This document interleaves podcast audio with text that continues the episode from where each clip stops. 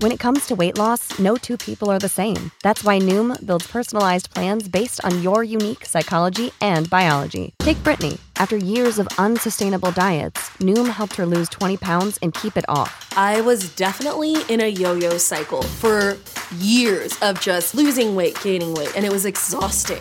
And Stephanie. She's a former D one athlete who knew she couldn't out-train her diet, and she lost thirty-eight pounds. My relationship to food before Noom was never consistent. And Evan, he can't stand salads, but he still lost fifty pounds with Noom. I never really was a salad guy. That's just not who I am. Even through the pickiness, Noom taught me that building better habits builds a healthier lifestyle. I'm not doing this to get to a number. I'm doing this to feel better. Get your personalized plan today at Noom dot com.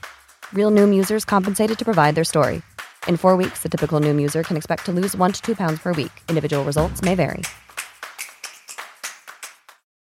Lead N F L scout for Bleacher Report, Doug Farrar. There is a defiance in creative expression when you have an administration that wants to shut it all down.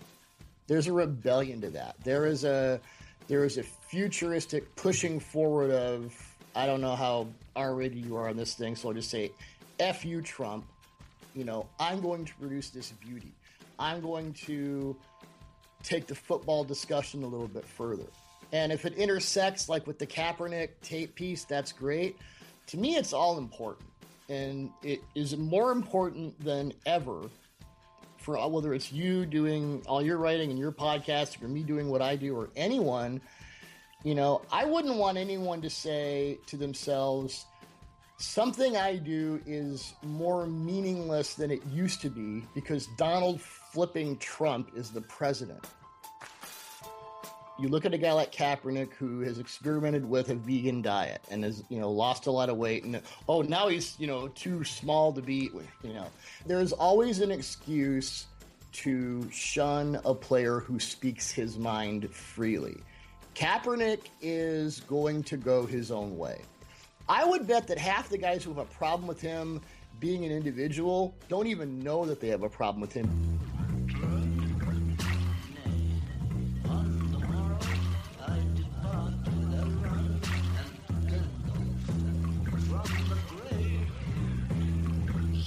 Welcome to the Edge of Sports podcast. I'm Dave Zirin.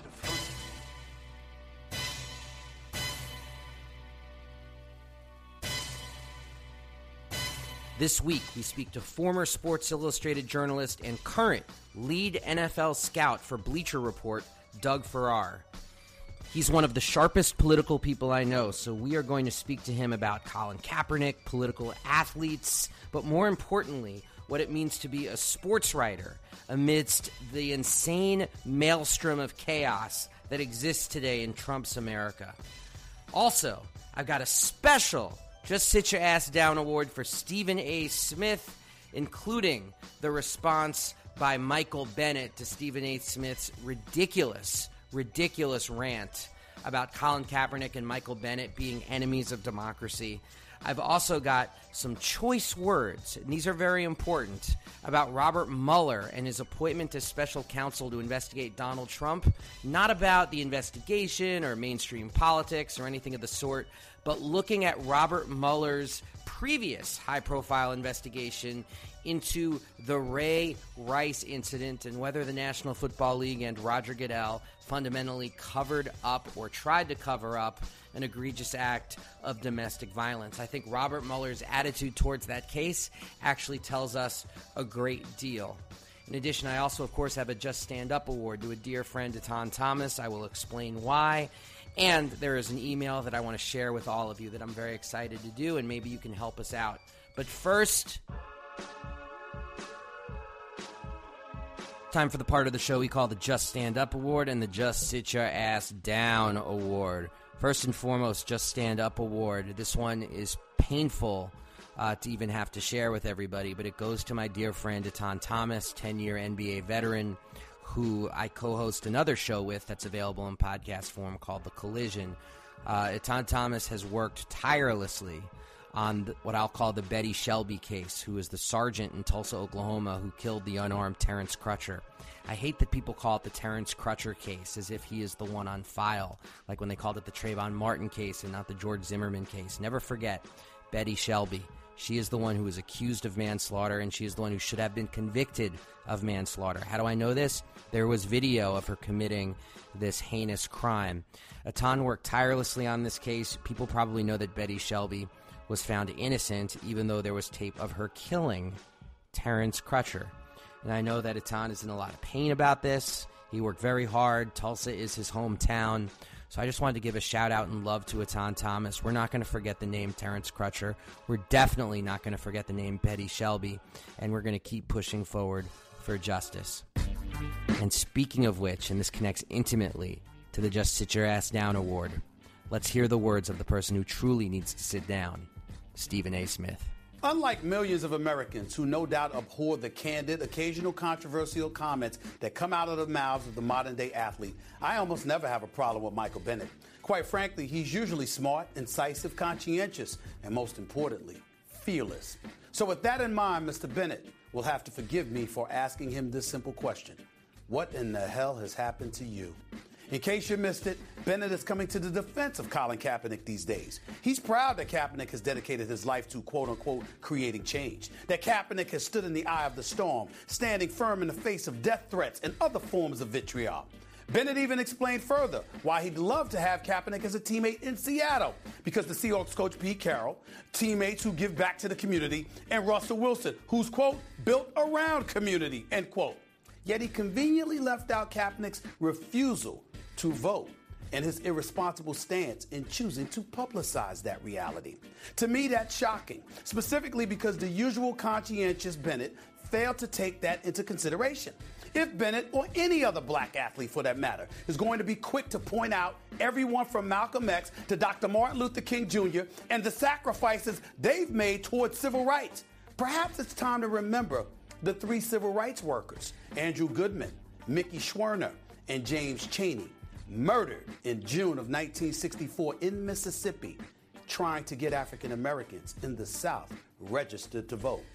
They are dead. They sacrificed their lives. So many others have shed real blood, real sweat, real tears. And it damn sure wasn't while they're in the midst of making twelve million dollars in a season. And by the way, unlike Kaepernick, who's still looking for a job these days, those individuals are not alive to modify their positions. So go ahead and root for Kaepernick to get a job. Get him to Seattle, Michael Bennett. Remind the world he's truly a talent any N F L team should consider. But if you're going to delve further and try to treat him like he's some kind of martyr, do me a favor. Remember the real ones that represented first, not just the ones you happen to be pretty damn cool with. Oh my God. Sit your ass down.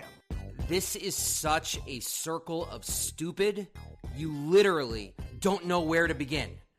First and foremost, I gotta start with this. Stephen A. Smith even using the deaths of James Chaney, Andrew Goodman, and Michael Schwerner to bash Michael Bennett and Colin Kaepernick makes me physically ill. I knew Andrew Goodman's mother, Carolyn, an amazing person, a civil rights activist of the first order, inspired by the killing of her son to devote her life to social justice. She would have hated, and I want to really underline this, hated the thought of her son being used as a stick to bash someone outspoken against racism like Colin Kaepernick. She especially would have hated it because Carolyn Goodman was a foe of, guess what, police violence. Why was she such a foe of extrajudicial murder? Because remember, please, her son was killed not by random Klansmen in Philadelphia, Mississippi, but by members of the Neshoba County Sheriff's Department. And that, of course, is the very kind of police violence that Colin Kaepernick is standing against.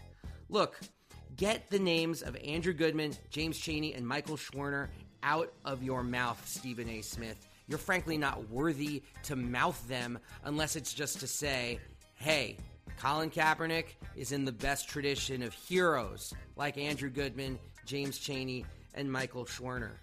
The second thing, though, let's get beyond that for a second. Stephen A. Smith tries to make politics all about voting. I would make the case that voting is literally the least you can do. Literally the least you can do. That doesn't mean that voting is all you should do. That doesn't mean anybody even has to vote. I will always defend somebody's right to not vote. in this system. Yes, people fought and died for the right to vote. People like Andrew Goodman, James Chaney, and Michael Schwerner.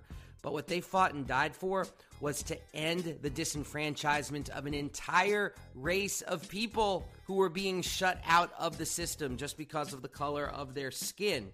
Colin Kaepernick, he did not vote because he felt like the candidates did not represent his politics. Ooh, that siren is the steam coming out of my ears. I hope everybody heard that. And let me tell you something. Politics is not just about voting. It's about civic engagement. And I would love to compare the civic engagement of Colin Kaepernick and Michael Bennett versus Stephen A. Smith. Let's do it. Let's put it on the table. Let's measure what Colin Kaepernick and Michael Bennett do in the community versus Stephen A. Smith. And two last points, too, about this. I'm speaking about this right now on the birthday of Malcolm X. As you probably heard, Stephen A. Smith invoked the name of Malcolm X to bash Colin Kaepernick, to bash Michael Bennett. Stephen A. Smith knows less about history than Donald Trump. Malcolm X was such a foe of the two-party system, such a foe of the idea that democracy means you have to choose just between Democrats and Republicans. Malcolm X said neither the jackass nor the elephant. Read the ballot or the bullet speech by Malcolm X. You should read it because Stephen A. Smith clearly has not. And then just one last point about this voting as well, the voting issue. Part of Stephen A. Smith's narrative, and you probably heard it in his comments, it's strongly, strongly implied that Colin Kaepernick actually used his platform to encourage people to not vote.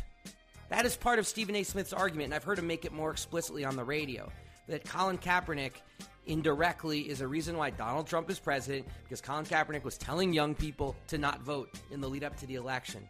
This is so frustrating, because all it would have taken for Stephen A. Smith to do would be a Google search, and you would know that Colin Kaepernick made his statement about not voting after the election. It was the weekend after the election. So spreading lies as a way to bash Colin Kaepernick and a way to bash a great person like Michael Bennett is beneath contempt. But hey, enough of my yakking about this. I think people should hear what Michael Bennett had to say about Stephen A. Smith's verbal diarrhea. Michael Bennett put out a statement on Instagram, and I've got my co-producer, David Tigaboo, who is going to read that for you, in case you missed it. Despite your words, I want this interaction to be positive.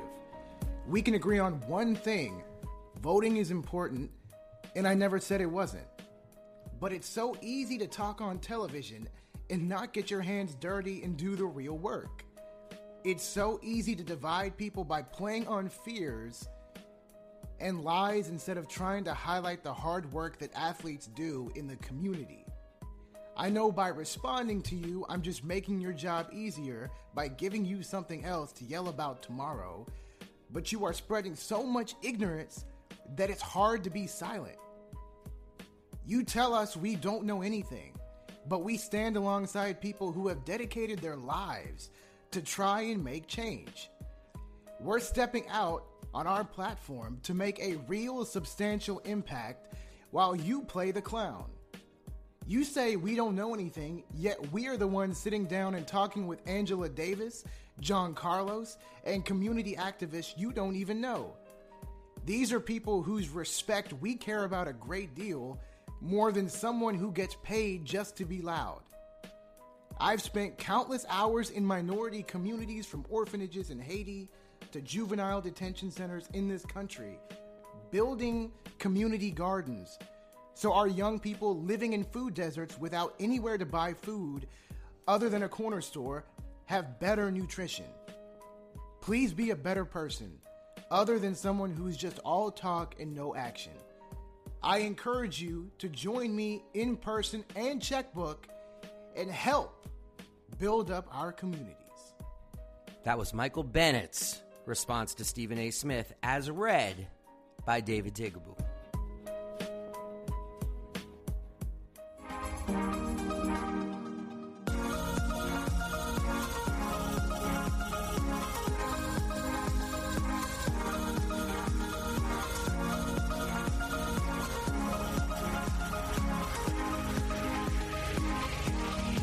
lead N F L scout for Bleacher Report, Doug Farrar. So, Doug, first and foremost, you're a scout. You're someone who I know loves looking at the tape. And before we get into any politics, I know you did a full excavation of Colin Kaepernick's two thousand sixteen season. One of the big arguments against him, of course, is that he just can't play the quarterback position anymore. What did you see? It's interesting because there are sort of two Kaepernick on-field histories when you take away all the ancillary stuff. There's the Harbaugh version of Kaepernick, and there's what has happened after with Tom Sula and his staff and that whole dumpster fire, and then the Chip Kelly dumpster fire. He's sort of gone from dumpster fire to dumpster fire. And, you know, as intrigued as I would have been to see him in Kyle Shanahan's system where he would have been an intriguing fit, um, you know, under Harbaugh, it was a lot of play action. It was a lot of deep stuff off the run game, and it was a lot of sort of structured improvisation in and out of the pocket, which ideally fit his skill set. What I saw last year was a quarterback who threw sixteen touchdowns and four interceptions in an offense that should be locked in a shed. I mean, it was just, it was horrible. Jeremy Curley was the leading receiver. It, you know, it was a lot of quick, quick, quick. And they took away, I mean, he ran about half the play action last year that he did, he did under Harbaugh. Um, you know, so it, short version in my excavation, as you, as you put it, my fulsome excavation. Mm-hmm. Um, I saw a guy who is limited in the general sense. And when I say limited, I don't mean he's limited in that you can play in the N F L. I mean, he's limited as a starting quarterback. I think he would be one of the two or three best backups in the N F L. I think he would be a top twenty-five starting quarterback. I'd put him in the mid-twenties or so. But in an N F L where Mike Glennon gets forty-five million dollars and Christian Hackenberg may make starts this year, and the Buccaneers just signed Ryan Fitzpatrick, who threw six interceptions in one game last year, uh, to play behind Jameis Winston, this all looks highly suspect. There are, you know, are there quarterbacks better than Colin Kaepernick? You bet. But are there guys who are projected starters in the N F L right now who are far worse? Without question. I think he's a middle-of-the-pack quarterback. I think there is a ceiling. But when we talk about why he remains unsigned as of May nineteenth, twenty seventeen, if you're looking at the tape, it's really hard to argue that there aren't other issues at hand. And that, you know, whether it's the money he wants, he said, I want to be a starter, and those things have been rumored and not proven. Whether it's, you know, teams being opposed to his, it, it, funny, they call it off-field concerns. He doesn't have any off-field concerns. He does all this charity. Yeah. They, they have on-field concerns because he takes a knee, because he speaks his mind. Um, you know, frankly, I think the whole thing is entirely ridiculous. Yeah, and that's where I wanted to, to get to next with you is because you know this league. Uh, you've interviewed executives. You uh, met owners and have spoken to them as well. I mean, and so the psychology of how something like this works, which certainly by any measure of football looks like a political blackballing. I mean, do you think, if you had to guess, that we're talking about people in a room saying, look, we need to send a shot across the bow at all political athletes so they know that this is not accepted? Is it more of like a vibe where N F L owners, I mean, this is the culture that they've created? Because we all know that that can operate in very nefarious, unspoken ways. I mean, for goodness sakes, there was never a law against, in Major League Baseball, against having black players before nineteen forty-seven. Sure. I mean, they're just it just was, and it wasn't discussed. Um, until it was pushed, of course, uh, by, by Branch Rickey. So that's, I guess, my question to you is how does the shunning of Kaepernick, how does that operate institutionally? I don't think it's the same thing as the, the quote-unquote gentleman's agreement that kept African-American players out of Major League Baseball until Jackie Robinson came through in nineteen forty-seven. And I don't think it's sort of a cabal of evil people in a room like the collusion stuff in the eighties with, with, with M L B. I don't think it's like that. I think it's a few things. And my colleague at Bleacher Report, Mike Freeman, has eloquently and, and very precisely detailed. Let's, let's call Mike Freeman patiently. because yeah. he has to deal with so much response from people. Oh my God. It's, it, yeah. Poor Mike. Um, but he's talked to multiple executives in the league who, because of their own political leanings, place Kaepernick on the same level as a Ray Carruth. And it, mm. th- essentially, this guy will never play on my team. And it has absolutely nothing to do with what he can accomplish on the field. That's part one. Part two is, and I don't, I think this is more subconscious than something any owner or coach or G M would say. The N F L throughout its history has been a very conservative sport. It's been a very groupthink sport. You want all your guys on the same page. Individual thinking. And it's funny because I say this, I live in Seattle, where it's very beautiful and sunny right now. Oh. Um, and I, I, I, I'm melting in yeah. D C, so oh, thanks yeah. for that. And more, for more ways than one, we're melting in D C. Well, yeah, the whole thing is melting. Um, you know, and I, I've covered the Pete Carroll Seahawks since twenty ten. And I know you know this because I was at your event with Michael Bennett up here a couple months ago.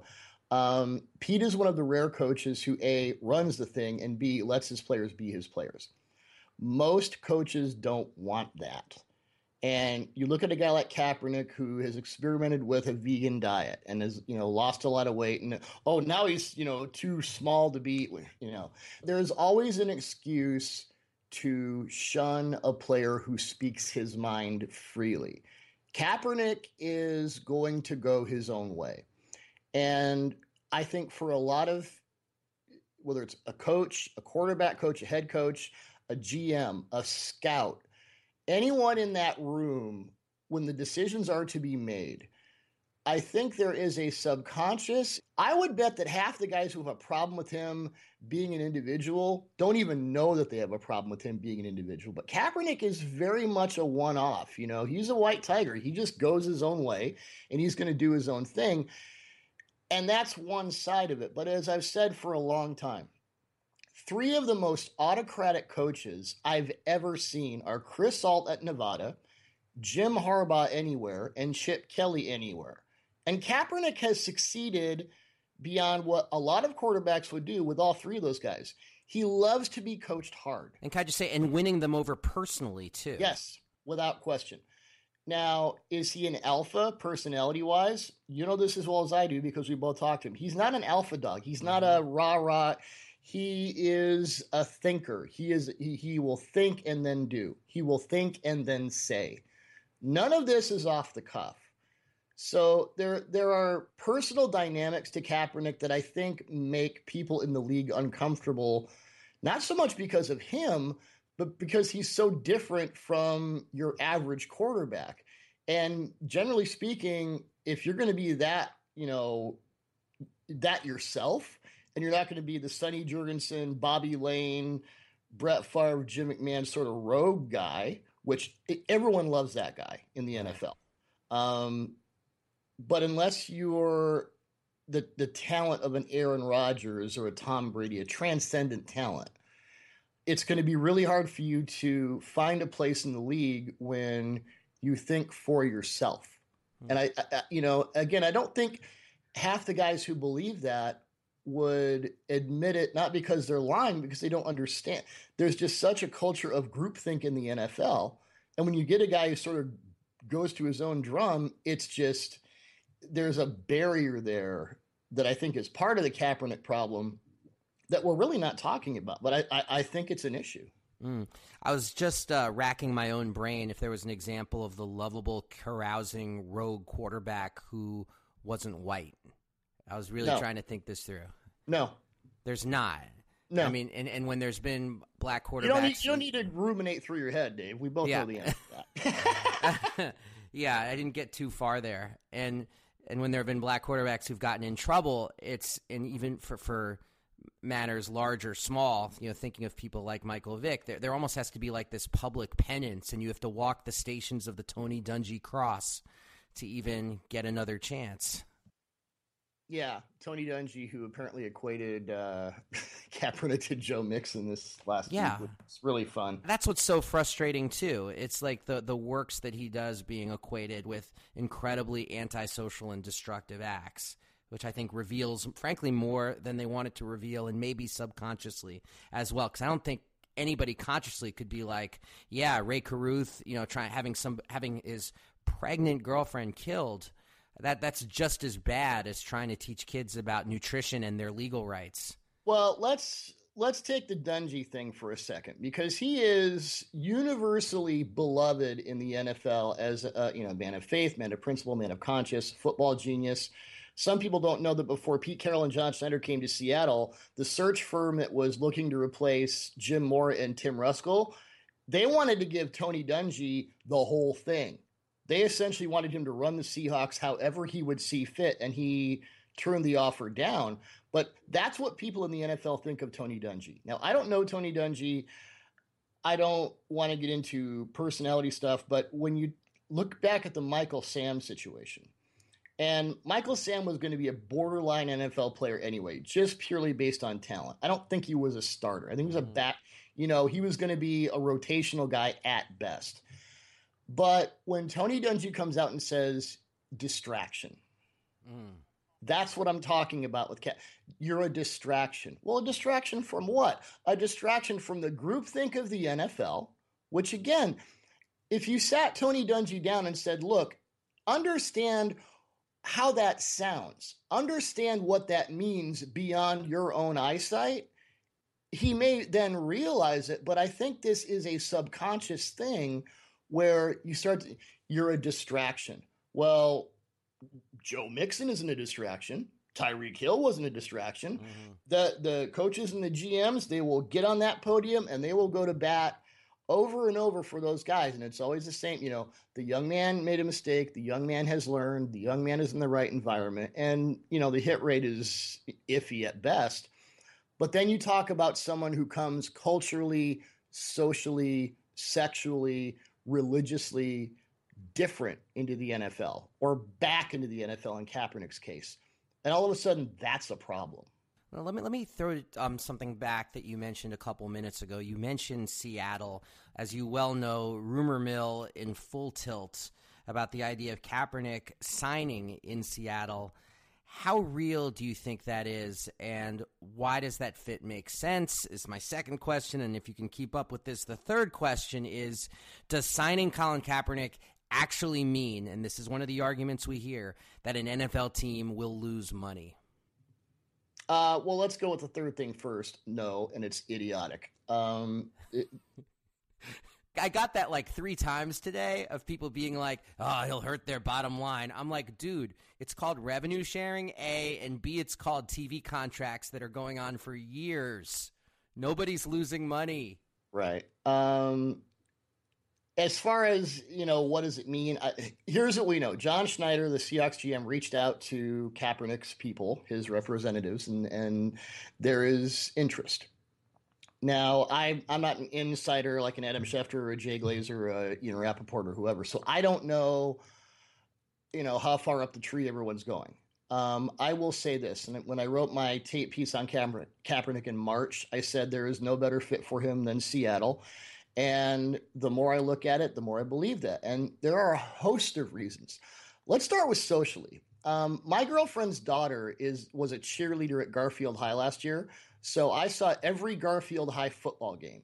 And it was a really interesting time to do that, A, because they were good for the first time in, uh, you know, one hundred years, because Garfield's a basketball school, and a very good one, Certainly. And also where, uh, where Jimi Hendrix went to high school. Yeah, and Quincy Jones. There you go. So, yeah, they got a hell of a jazz band, too. Um, and there are Garfield pugs for the day.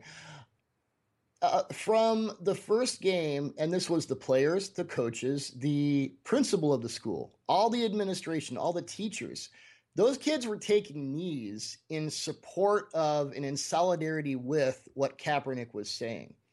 And it was the last year's game when the Niners played up in Seattle. I was able to talk to Kaepernick about it in the Niners locker room. And he talked about how much that meant to him. So let's let's start with socially. This is a city, especially Seattle's inner city. These kids hold him in such high regard. And I get emotional thinking about it. You know, him up here doing what he does in a in a very thoughtful, structured, nonviolent way.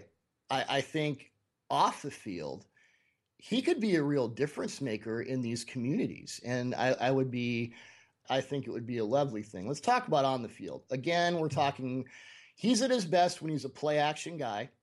Uh, long passes, you know, shot plays off of play action, which is in structure what Seattle's offense is.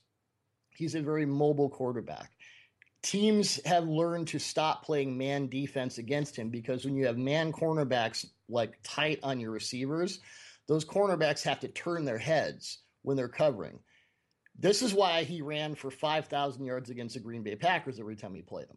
And teams have actually had to alter their coverage against his mobility, which sounds weird, but it's true.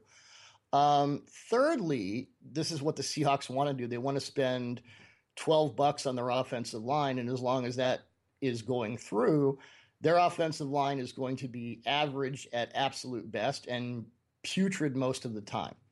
So what you have is an offense where the structure lasts about one point five seconds. The average play would be about three point five.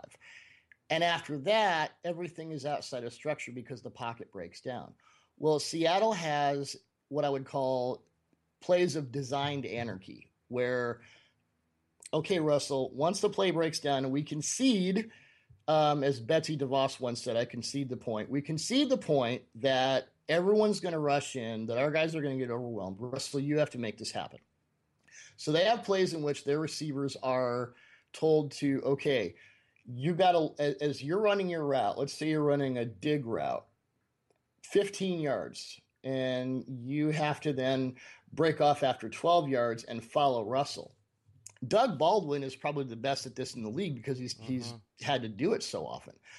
So when people say Kaepernick can't play within structure, A, that's a bit of a canard, and B, in Seattle, the fact that he is very good at designing offense and producing offense outside of structure actually makes him a perfect fit. It's almost it almost makes too much sense, Dave. There's an article in the Sporting News today that says Seahawks are the, now the only team left after the Fitzpatrick signing that Kaepernick, even independent of politics, could conceivably find a home. Do you do you agree with that? Mm, uh, not necessarily. Um, I mean, just in a you, league with Scott Tolzien's and non-guaranteed contracts, it seems like you could find a place for him. Yeah, well, for God's sake, the Jets, that quarterback situation. But again, you have an owner who's a, a longtime Trump buddy, so that's not going to happen, uh, or probably isn't going to happen. I mean, it, it it has to take sort of a, a specific conflagration of things in that, it, I mean, Paul Allen, the Seahawks owner, is mute. He doesn't get involved at all. Pete runs the thing. Well, Pete, going back to his time in the nineties, Um, has always encouraged his players to be themselves, as you know. Um, Richard Sherman, Michael Bennett, Cliff Averill, a whole bunch of guys have said, we don't understand why Kaepernick's not in the league. Now, Sherman and Bennett and Averill and all these guys, they've played against Kaepernick as much as anybody, more right. than anybody when you consider the postseason stuff. They know how good he can be and what the limitations are. So Pete has a very open office door. This I know. If his players want to come to him and say, look, man, we need this guy, because Russell played through a ton of injuries last year. Um, and Trevon Boykin, the only, you know, the backup, the only thing he's proven to be, you know, elite at is getting arrested lately. So yeah. That's a problem. They don't really have a backup situation. So you, you start to wonder if they've been sort of monitoring this all along.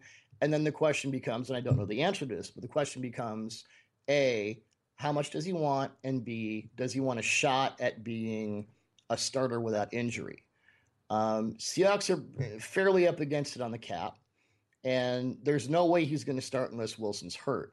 So does he want to invest in himself and do the Jim Plunkett thing where he, you know, gets booted out of his first team and sits on the bench for a while and then is able to, you know, either – with the Seahawks down the road or with another team over time, sort of quote unquote, proving his worth again as a quarterback.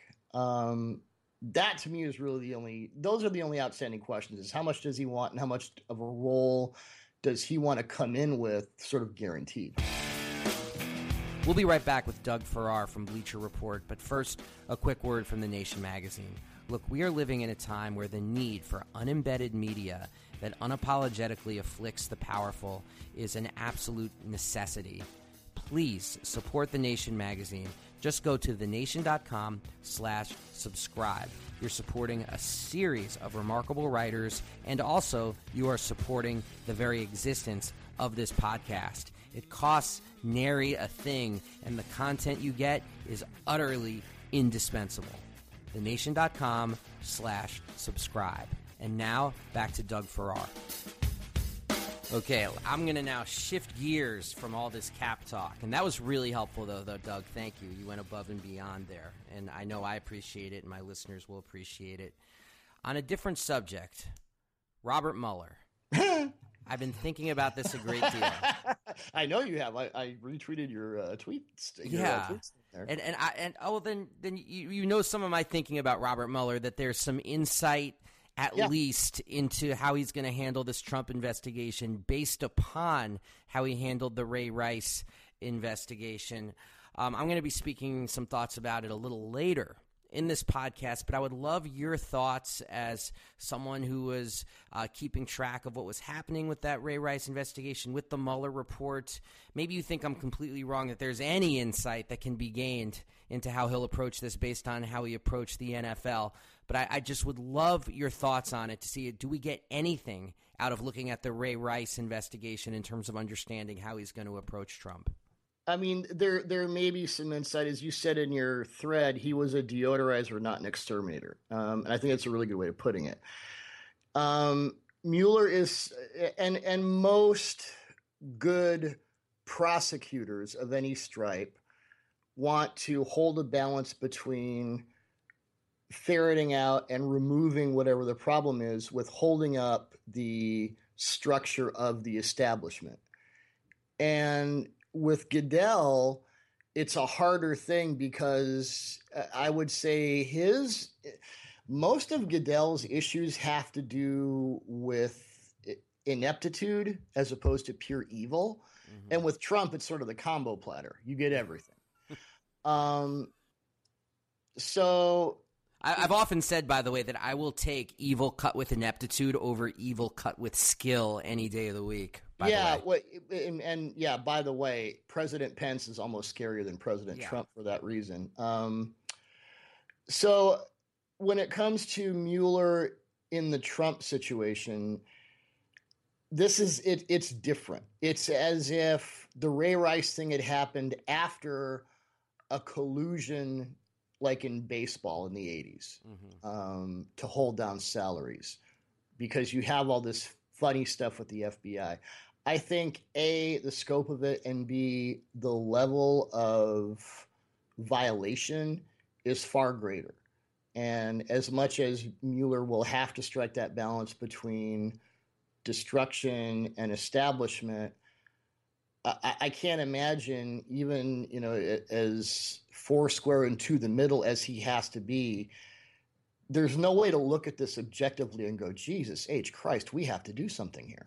And mm-hmm. it, within that structure, this is going to take longer than people think, and it's going to be frustrating, and people are going to go, damn it, why aren't you doing more quickly? Well, he can't do more quickly. That's that's not his job. He has to do more correctly, and correctly is more important than quickly.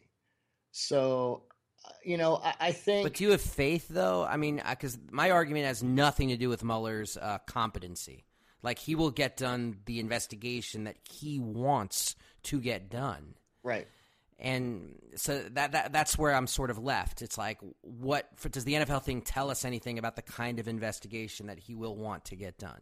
Well, again, we're talking about um, it's like comparing apples to neutron bombs. It, when it when it comes to a post-Trump sort of hellscape, however that works, whether it's resignation or impeachment or whatever, um, a few things are going to have to happen in whatever sequential order. First of all, the investigation will have to be complete, and if it turns up what we all pretty much think it will turn up, it will prove a lot of things that it, there, there's no way that Donald Trump can be president after that. Now, what has to happen then is a Republican House and a Republican Senate will have to be full enough of self-preservation in any craven sense to – they're not going to do the right thing. They're going to do the thing that preserves their careers. So that's the first balance. If that doesn't work, we have to wait until early twenty nineteen when I believe both the House and the Senate will flip Democrat, and then it's World War Three. And, you know, things finally happen that should have happened all along. Um, do I have faith? I wouldn't go that far. I just sort of look at the way the blocks will be stacked against him. Um, and over time, I, I don't see any way he completes his term, but we may be a year and a half away from that actually happening or more. I mean, this this is not going to happen overnight. And Trump is going to dig his heels in until he knows he's done. And it's funny because people are starting to come up with Nixon comparisons. If you read The Final Days by Woodward and Bernstein, it, the, the comparisons to Nixon are astonishing. It's almost like Trump and his people said, we're going to go in there and we're going to start with Nixon in nineteen seventy-two, and this is how we're going to run it. Yeah, d- down to the note he sent Flynn, stay yes. strong, which is exactly yes. what Nixon sent Haldeman. It is hilarious. So what happened there? People knew in nineteen seventy-two pretty much just how greasy Nixon was, and it took until nineteen seventy-four for him to boot himself out. Now, in in lieu of Woodward and Bernstein, we now have Twitter, and we have an aggregation of news unprecedented in world history. So we're on the same track there. You know, I, I have faith that Trump will off himself politically. I, I don't have necessarily faith that he'll get enough help in doing it. Interesting. Very interesting indeed. I really did want to get your insight because you're, you're so political on social media. And just and- to break in, the funny thing is I wasn't until about November ninth. If, if you know, if anyone were, for God knows what reason, to go back and look at my Twitter timeline, it never happened before this last election frame, but it became, if not now, when. Right. So so how long have you been a sports writer? Like, where did you get started? Uh, I started with my own website in two thousand one. Um, and then there was this uh, Seahawks fan site called Seahawks dot net.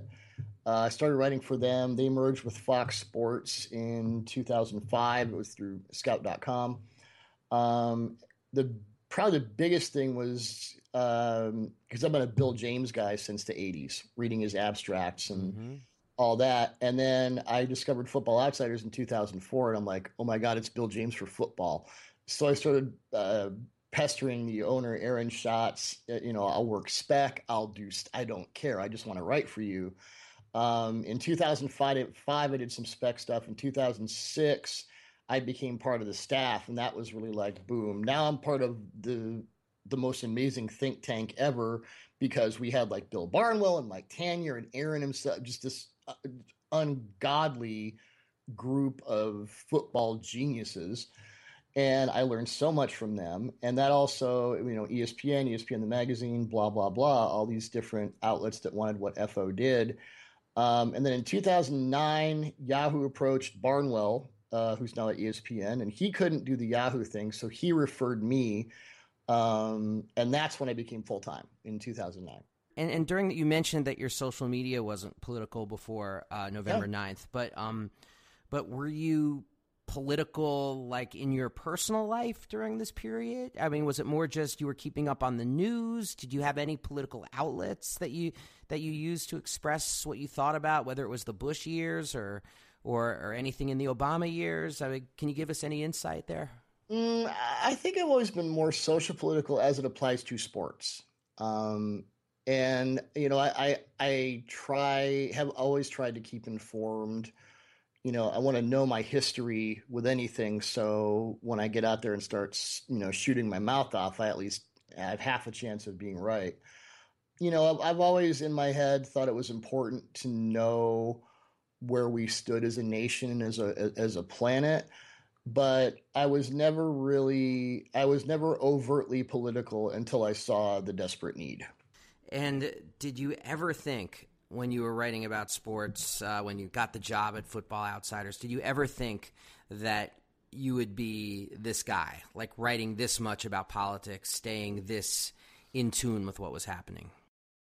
Uh, well, I mean, going through Yahoo and then S I, where I went in twenty thirteen, and, and Bleacher Report since last year. Um, Yahoo, not so much. S I, because I was more of a general football writer, I started to do a lot. I think where it turned for me, I was at Yahoo when the two thousand twelve lockout happened.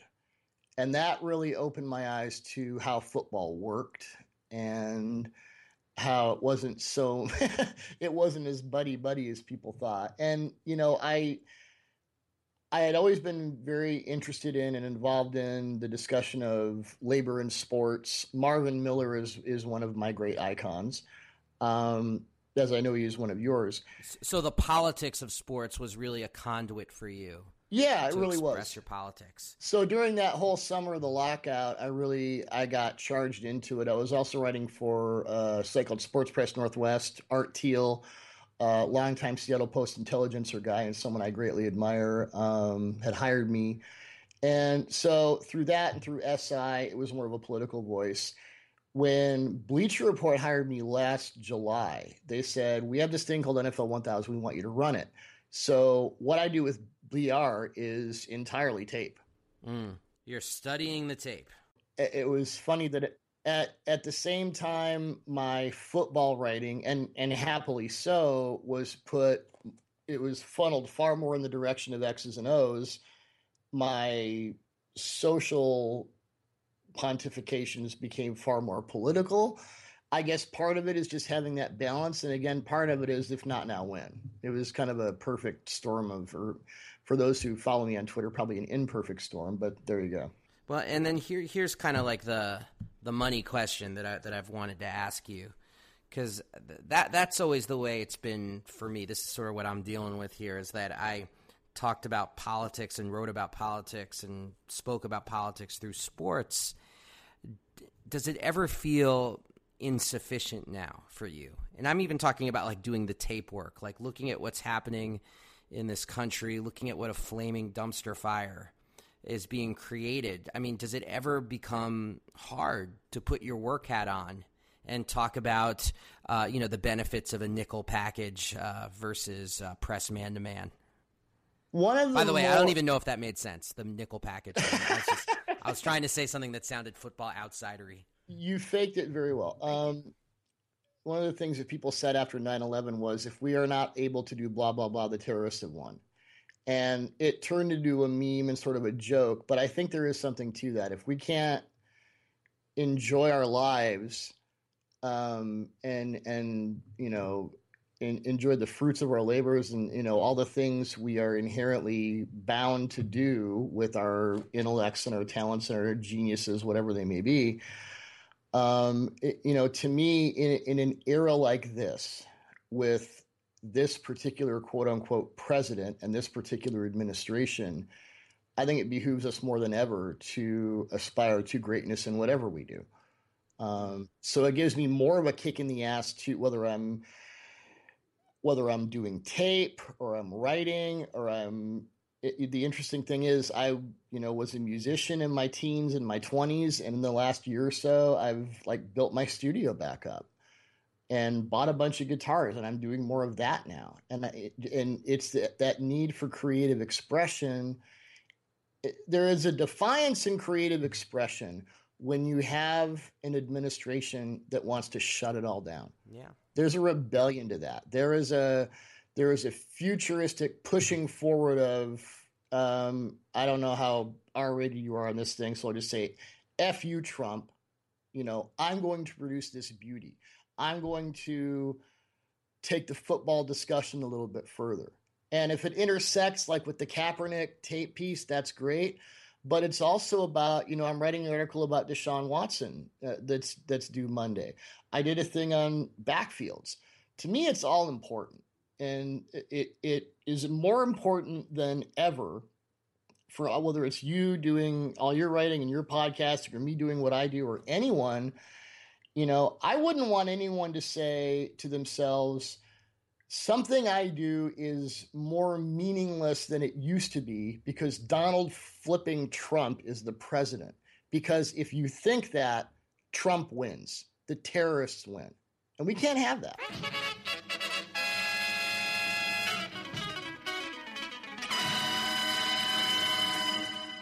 Very well put, honestly. Uh, Doug, Doug Farrar, thank you so much for joining us here. My pleasure, man. Anytime. On the Edge of Sports podcast. I feel like I owe you a drink now. This was therapeutic for me. Well, you do, so get your ass back up to Seattle. You're damn straight. Wow. Thanks so much, Doug. My pleasure. That was Doug Farrar, ladies and gents. Please follow his stuff on Bleacher Report, and his Twitter feed for me has become utterly, utterly indispensable, and I'm not alone in any way saying that. That would be at BR underscore Doug Farrar, all one word, Doug F A R R A R.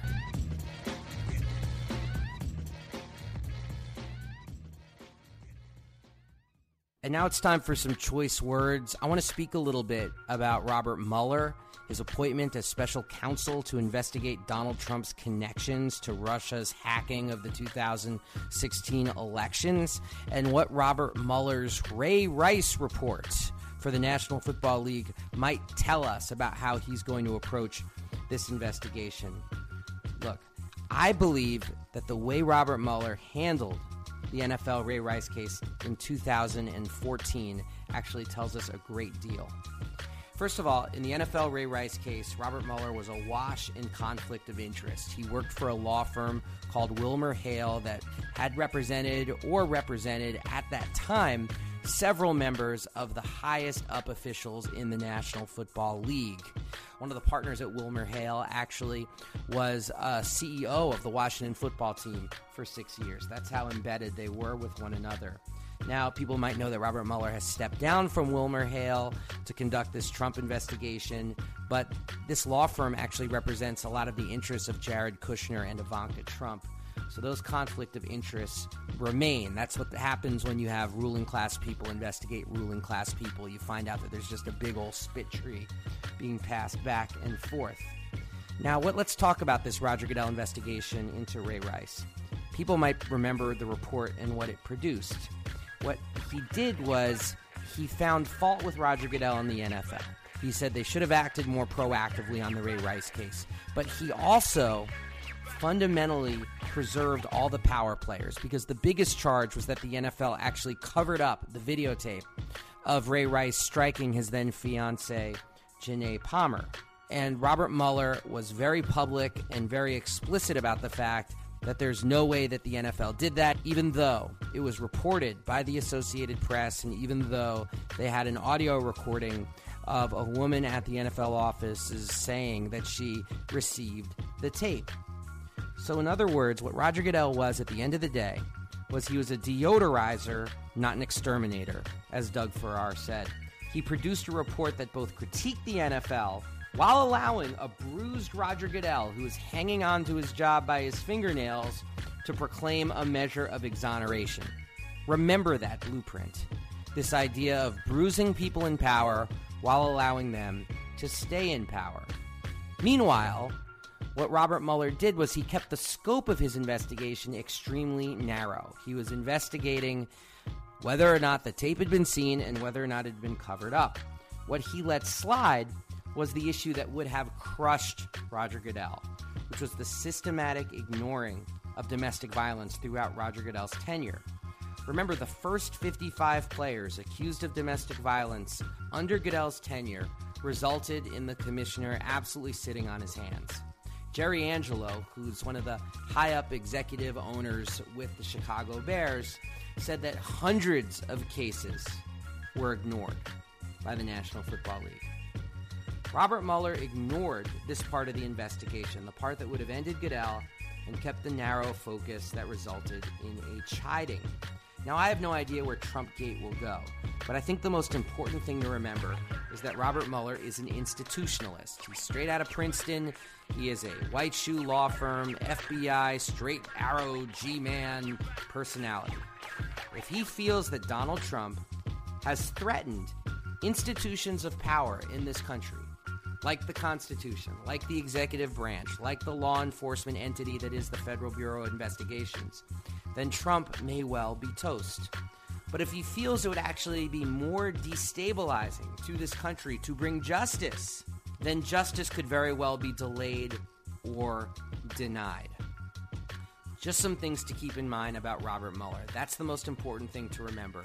A deodorizer, not an exterminator, and much more interested in preserving institutions as a greater good than taking down the powerful. Okay, rant done.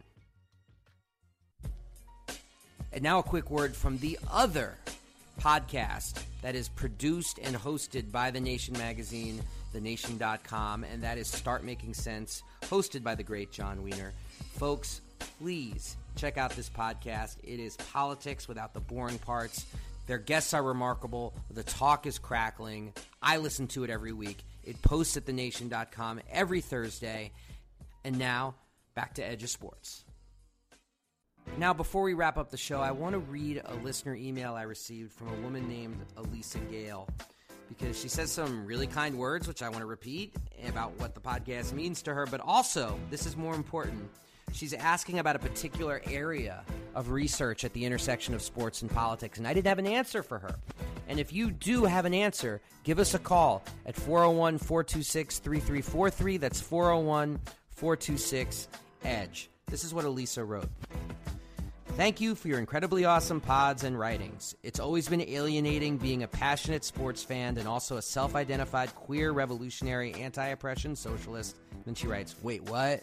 How is it even possible to love sports? So heartfelt thanks for creating space for those of us that find ourselves sitting in giant ballparks of inner turmoil, conflict, and paradoxes. Also, huge thanks for all your awesome speaking out. Also, thank you for all the amazing interviews, especially with courageous athletes who are rising up in the face of racism, anti-Muslim hatred, and injustice. I especially love that you interview amazing women doing this great work. I read Jessica Luther's incredible book and especially appreciated her discussion about intersections of misogyny, violence against women, and the racist criminal injustice system. I'm a diehard Mets fan, arg, and I know her pain, in Toronto. And the Mets are doing a beautiful job being role models in how to not give a shit about domestic violence. Aside from M L B's complete sham of a policy, I have a question about the intersections of violence against women, racist police profiling, surveillance, and athletes. Not sure if you might have written about this or covered it, but I'd be super grateful if you might know of someone doing this research. All of the players recently charged in M L B, Familia, Reyes, Chapman, Oliveira, have been racialized and specifically Latino athletes. While mainstream sports journals have no analysis of the ways in which the system protects men, there also seems to be a piece missing in terms of why racialized players are criminalized, surveilled, profiled, charged, et cetera in a very specific way. I'd really be interested in your thoughts, interviews with anyone doing this research, et cetera. In solidarity and with much gratitude, Alyssa. Yeah, thank you so much, Alyssa. I'll put it out again, four oh one, four two six, three three four three. Anybody out there doing this kind of research, or if you can recommend a journalist who's doing this kind of research about the intersection of racialized surveillance and violence against women in sports, it is a fascinating intersection. Not merely the double standard about how white athletes and non-white athletes are treated in instances of violence against women, but actually looking at some of the research of how surveillance operates in this matrix. I think that would be utterly fascinating. four oh one, four two six, three three four three. Give me a call if you have any recommendations about who to talk to. One more note before we say goodbye. Last week, we got a terrific phone call from a woman named Sabiha, and I called her Sabina, and I apologize for that. And I appreciate all of our listeners, so I apologize, Sabiha, for mispronouncing your first name. And one last thing I want to say, thank you to everybody out there who's gone to our page at iTunes and written a review and given us a rating. It makes a huge difference. I wish I could thank you all by name. iTunes changed their functions, which makes it impossible for me to see your names. That's really annoying to me, but just know we see it. We appreciate it. It makes a huge difference. And thank you to everybody who made our show last week about the Know Your Rights camp of Colin Kaepernick one of our most listened to shows ever. You can go to edge of sports podcast dot com to catch up on that or any of the back episodes of this podcast. Thank you to my co-producers, Dan Baker and David Tigaboo. Thank you, Doug Farrar. We are out of here. Stay frosty, people. Peace.